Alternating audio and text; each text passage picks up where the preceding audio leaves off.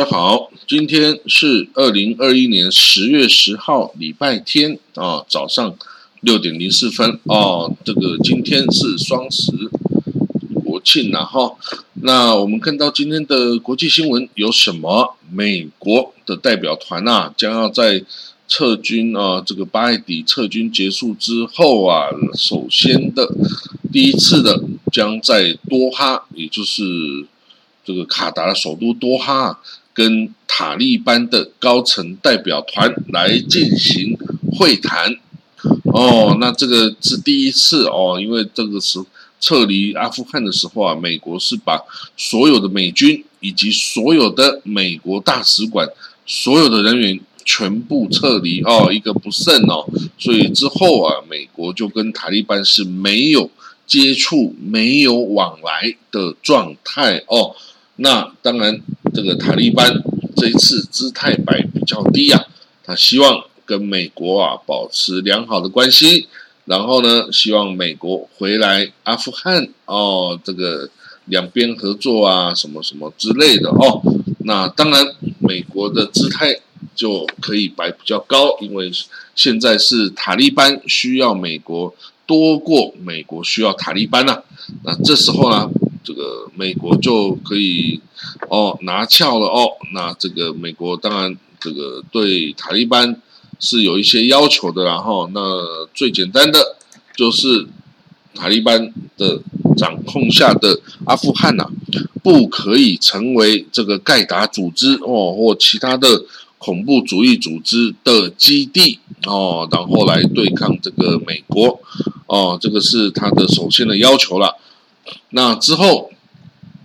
他还有什么要求？就是说，哦，可能女性哦的权益要受到保障啊。哦，那这个另外不可以阻止国际社会对于阿富汗人民的人道援助啊。哦，或者是呢，这个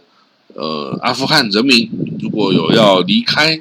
阿富汗的哦，那这个塔利班也不可以阻止啊。哦，等等等等哦的这些呃要求哈，当然塔利班也没有办法一下子哦就这个马上答应了哦，当然他也是说我会努力哦，这个尊重这个女性啦，或在伊斯兰的范围内啊，给女性这个呃这个上班工作的权益啊，或上学的这个权益啊等等哦，那这个哦恐怕真的还是需要。哦，这个继续的谈哦，因为这个塔利班对于这个呃阿富汗的掌控啊，这个到底他要实行什么样政策哦，有很多其实到现在还是没有非常明显，然后至少这个在目前为止，我们可以看不出来塔利班有太多的动作或政策的宣布哦，他似乎还在这个整理内部啊，然后这个甚至是要开始忙着跟。ISK 啊，就是伊斯兰国的呼罗珊省啊，这另外一支更极端的恐怖主义团体哦，来进行交战哈。因为这个 ISK 啊是要挑战这个塔利班哦，那希望循着塔利班拿下阿富汗的这个呃模式啊，来拿下塔利班跟阿富汗哦。所以那个当然塔利班绝对不可能束手就擒呐，那世界各国啊更不会支持。ISK 哦，因为 ISK 伊斯兰国到目前为止都还是过街的老鼠哈，大家全部都打哦。伊斯兰国是没有盟友、没有朋友的哦。好，我们来看到下一个新闻，来自这个菲律宾和俄罗斯的两名记者共同荣获了哦，二零二一年诺贝尔和平奖哦。那这个是。少见的哦，一九三五年之后，这个首度啊给予记者诺贝尔和平奖哦的这个荣誉哦，那当然就是为了希望他们在这个俄罗斯啊跟菲律宾啊这种有时候啊就新闻自由不是很受保障的地方哦，能够继续 carry out 他们的工作。哦。当然，这些都不可能是乖乖牌的记者哦。这乖乖牌记者没有没有不可能去得到什么诺贝尔奖哦。这些都是要甘冒的哦。这个有时候是生命的危险呐哦，然后来这个报道事实真相哦。哎，不过就是说，事实的真相到底是什么？有时候你还真难说哦。这个对某些人的真相啊，不一定就是对其他人的真相哦，或者有些真相是不是大家想要看到哦？所以这个真的是哎，还挺麻烦的哦。那好了，那我们看到哈，这个下一个消息，奥地利的总理哦，库斯他辞去总理的职务哦。这个库斯，这个奥地利总理哈，Sebastian Kurz 哦，他是世界最年轻的总理哈。你可以看，如果看到他照片的话，哇塞，又年轻又帅哈。那这样子，但是他却是一个这个种族主义哈，这个种族主义的这个比较偏种族主义的人，然后就说他们是要保护他们这个。呃，纯净的血血统，所以他也，不喜欢接受什么难民啊，也不提供难民庇护啦。哦，然后对这个伊斯兰的啊，这穆斯林的这个国民也都会压抑啊，等等之类的哈。那这个 Sebastian Kurz 哦，他因为涉嫌腐败贪腐的罪哦而接受调查，所以他要来这个辞任总理一职。但是他会继续担任他的他的政党的哦党魁哦，那大家对他的信任哈，当然就降低了哦，因为这个贪腐哈，在大部分的国家哦，尤其是像这种奥地利啊这种西方的国家哦，很难接受哦这种贪腐案之后啊，你还要继续从政哦，有时候你的。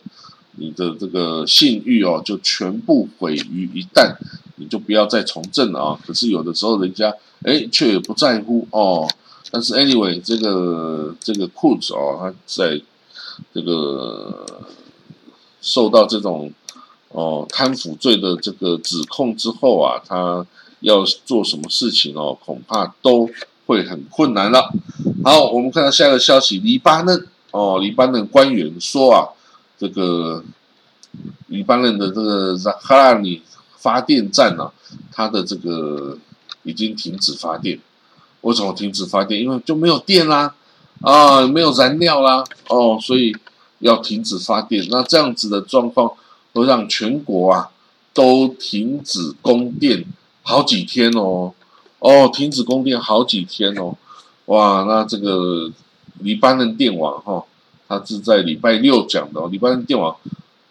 礼拜六中午之后就完全停止运作了哈，那一直到下礼拜不知道什么时候啊才会有电啊哦，那这个没有没有这个国家电力公司哈，他说我想要用这个军方的燃料储油哦储备燃料油储备来进行这个发电哦啊，但是这个也需要协调啊。哦，不是说你马上做就有啊，哦，所以这个你看，黎巴嫩已经到了这种田地了哦，已经没有钱来发电哦，所以也只能就全国停电啊，这个就是一个 fail state 的一个一个很好的证明啊，因为你这国家就已经瘫痪了嘛，你供电这个也是要一个国家行为啊，不是说私人你就能够发电的哈，那这样子。啊，这个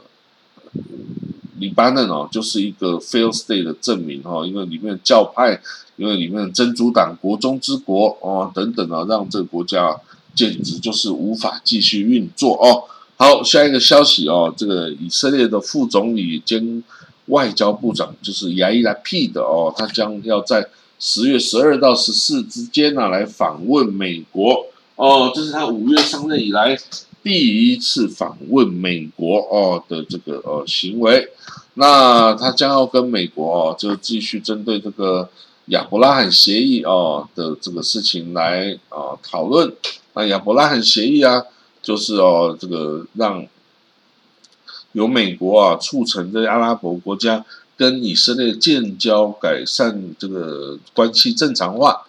哦，那这个是一个很以色列是一个很大成就啦，因为这个亚伯拉罕协议啊，使得这阿联大公国、巴林、摩洛哥和苏丹哦，跟以色列改善关系哦，那这个是已经呃一周年的纪念哈，当初是川普哦跟这个纳坦雅胡哦跟其他的那些国家一起搞出来的哦，那这个对以色列来说当然是一个。非常好的一个这个一个事情啊哈，那这个让以色列哦的孤立的状况啊改善非常的多哈，那这个呃，所以希望继续发展了哈。那我们看到下一个哦，以色列哦，他是说以色列内部哦，就是执政联盟内部哈。虽然现在面临那坦加胡的挑战比较少，可是内部啊，大家有左派有右派，所以大家有时候在国外说话的时候啊，就会说了一些啊这个自己想的话，可是呢，就对于这个执政联盟的其他盟友会有所伤害然后，比如说这个阿耶雷夏克的啊，他阿耶雷夏克就是这个他去访问。阿联大公国的时候啊，他就说：“我反对建立这个巴勒斯坦国。”哦啊，可是其他的其他的这个政治人物去阿联可能会说：“我支持巴勒斯坦国两国方案这样子。”哦，所以这个就是有冲突有矛盾，是明明是一个政府一个执政联盟啊，那内部就有这些矛盾哦。那这个也有，所以他们哦将要来开会哦，表示说呢这个。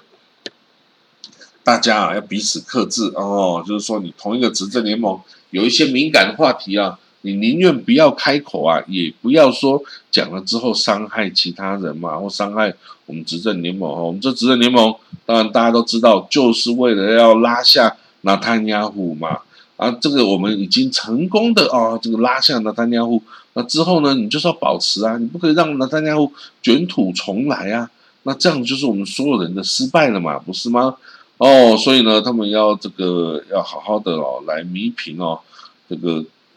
执政联盟之内各个人哦的这个立场不同啊，所造成的一些哦这些裂痕哦，那这个也是需要的啦哈，因为毕竟是一个联盟哈，这个不要有太多奇奇怪怪的声音哈，这样子人家会怎么看待你这个联盟？好，我们看到这个德国首相梅克哦。即将这个要这个卸任哦，然后他就来哦，他今年八月要哎这个八月要卸任的，然后他就来以色列访问啦哦，那以色列访问，然后呢，这以色列的 Technion 理工学院就颁给他荣誉博士啊哦，然后呢，这个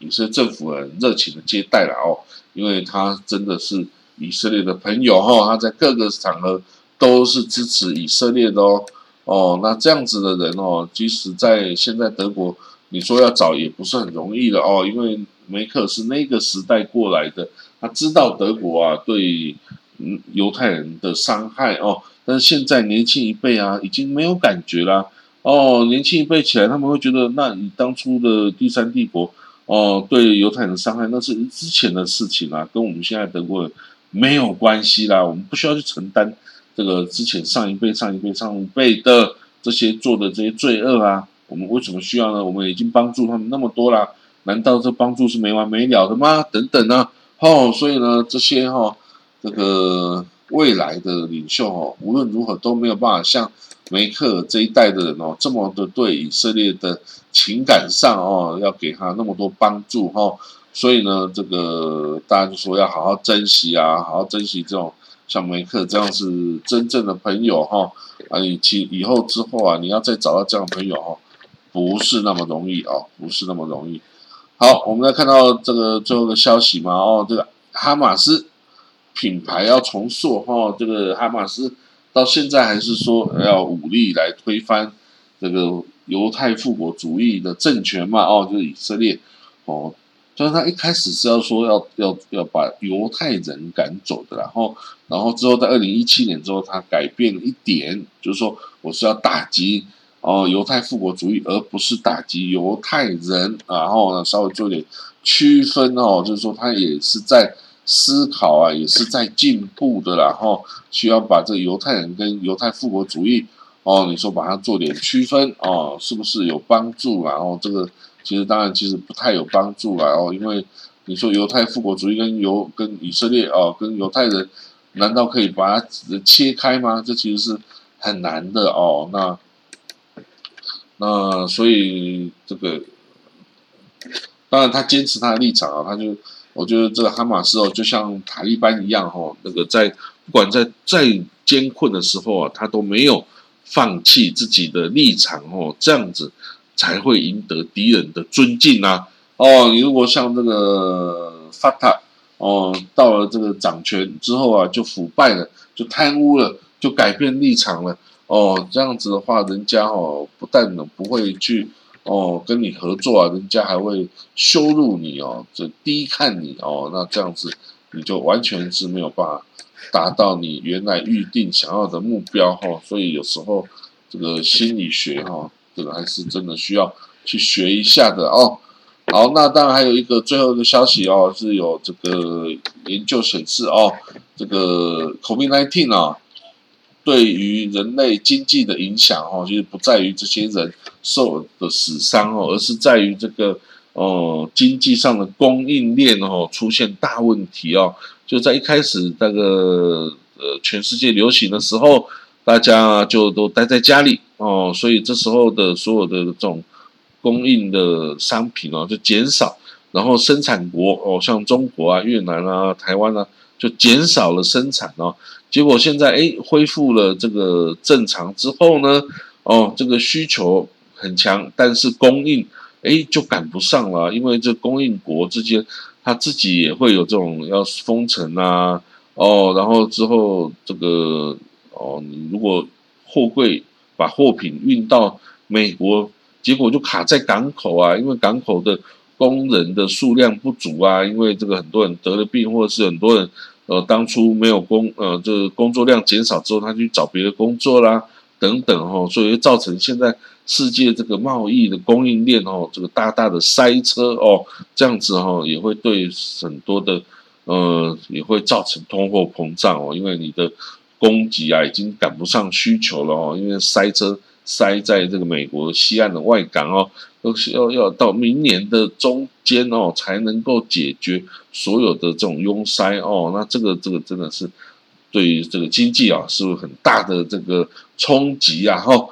那这其实我们都可以看得到哈，这个开始哦，各种通货膨胀会开始产生哦。好，那今天的国际新闻导读啊，我们就讲到这里啊。这礼拜六啊，礼拜天哦，那。双十节啊，这个是我们中华民国哦，这个